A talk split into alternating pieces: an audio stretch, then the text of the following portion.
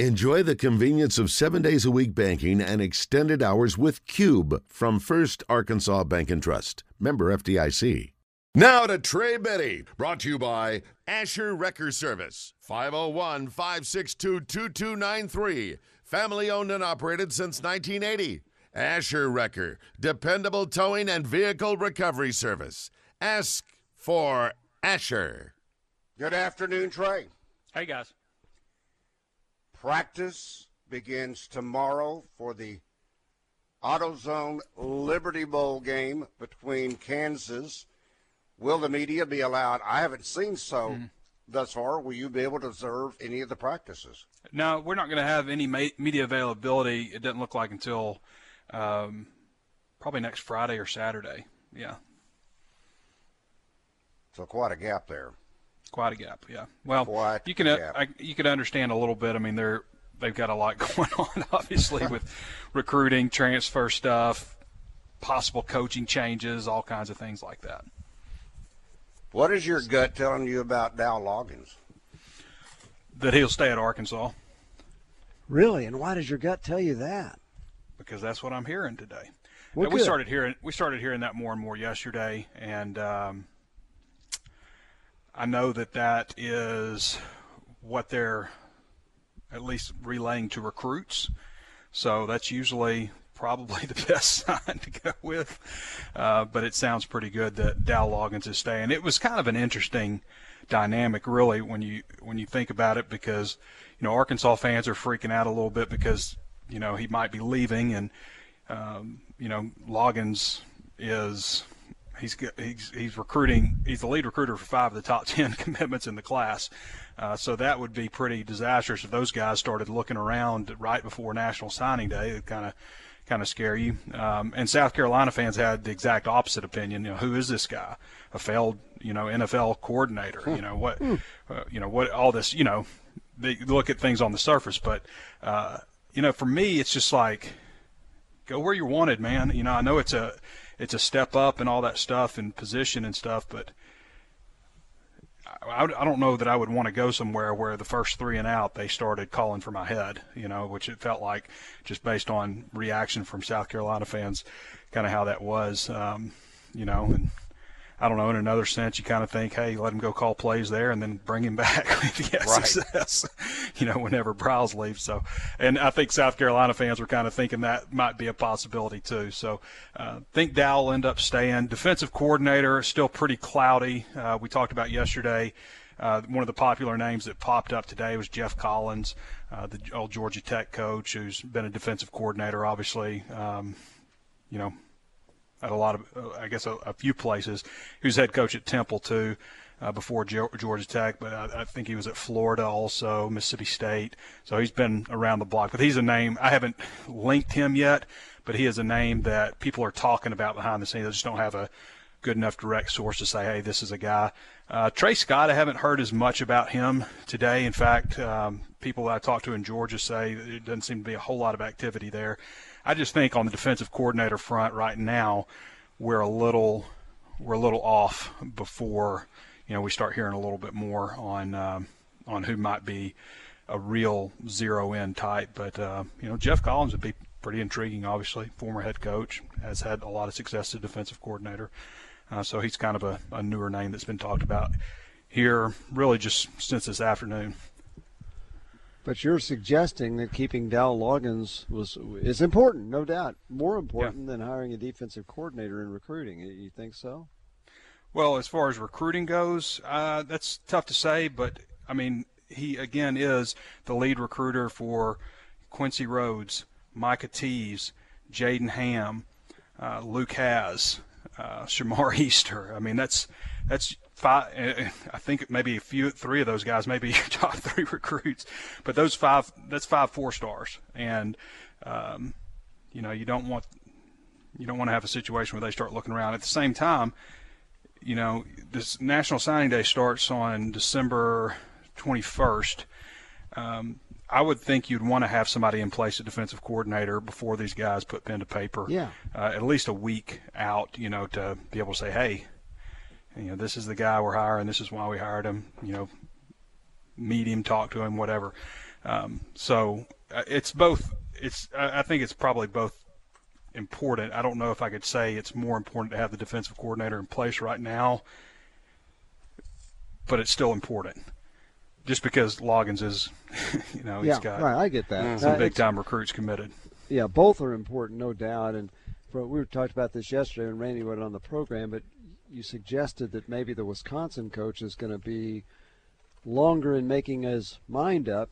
Their game's not till December 27th. Does that mean maybe if you're going to do it before the bowl, you better move on somebody else?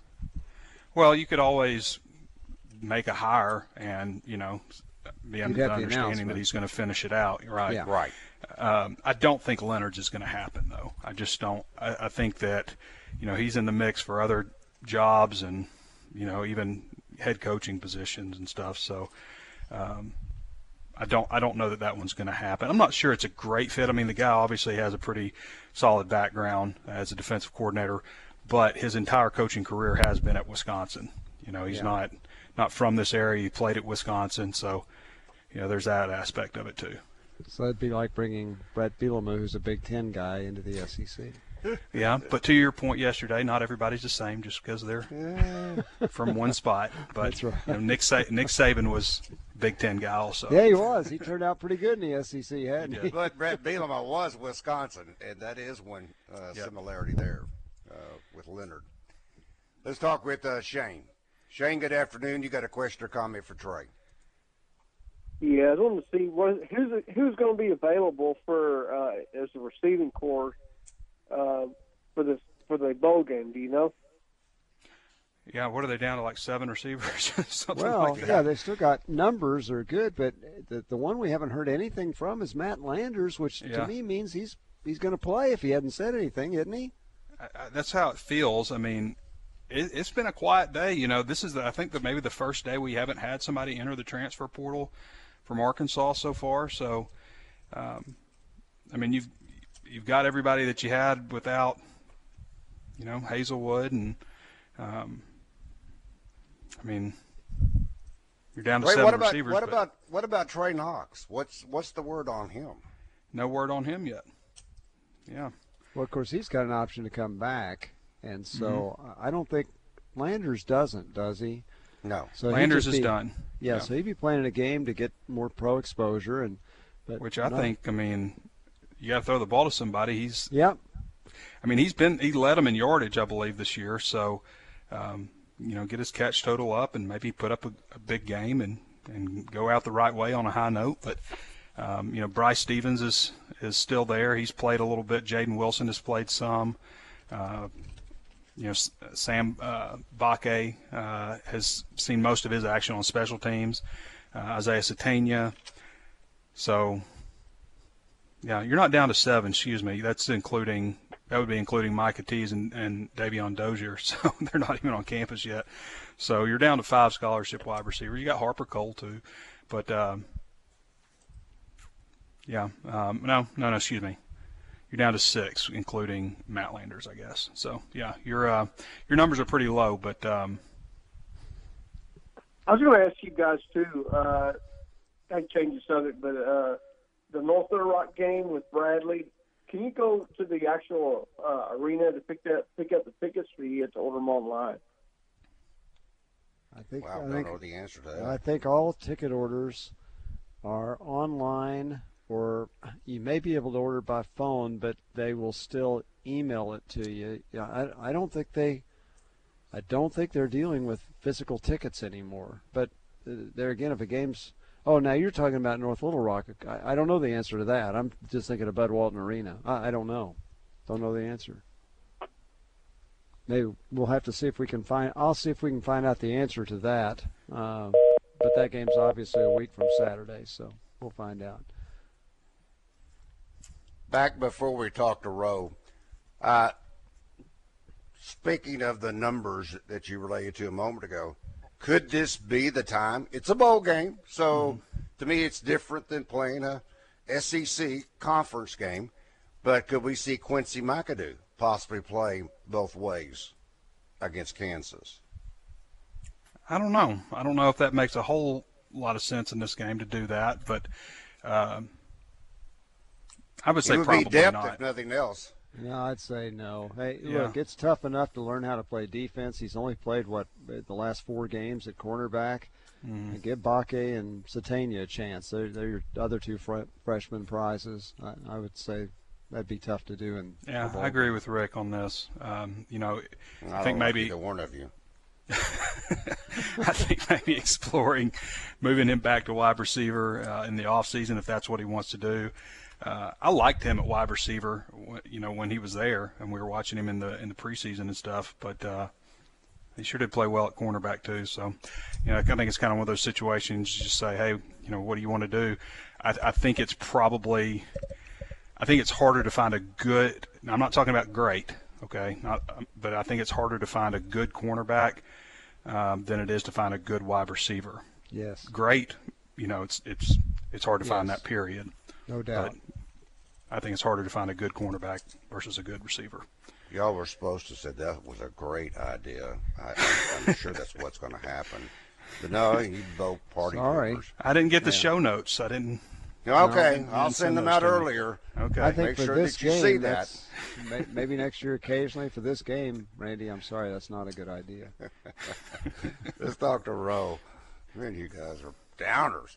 Let's talk to Roe. Roe, good afternoon. Welcome to Drive Time Sports. Hey, what's going on? At first, Shane, I'm pretty sure you're a good guy, man, but we only get 30 minutes of Trey a day, and right now is a very important time. We need to be asking the hard-hitting questions instead of stuff about basketball. All right. So, first I want to start off by you're right about Loggins. It's imperative that we keep him here. 2, you kind of right about the DC, but it's imperative that we get one extremely soon. And here's why: if we don't have a defensive coordinator within the next week or so, we're gonna lose out on a lot of recruits in the transfer portal. For one, because if I'm a kid and I'm looking somewhere to go play, I'm not gonna go play somewhere where they don't even know who's gonna be calling the defensive plays for them. That's number one. Here's what I think, though, just on that point. I do think it's important. Obviously, I think you have to make sure you get the right hire. You can also. And I've heard this too, that it's possible that they, have a list of 3 guys fairly soon, and something that they could relay to recruits also. Say, hey, we're down to these 3 guys or something too. And so, Trey, I'm glad you said the right guy, because I do a little commotion raising on Twitter, but I do a lot of helpful things also. When we get to the right guy, I see a lot of people, and I know this is in their mindset in the hiring process, the powers that be or whatever, but everybody talks about, we want a guy with experience, this and that. Well, anybody remember Third and Chavis? He had like 100 years of experience. Yeah, he did.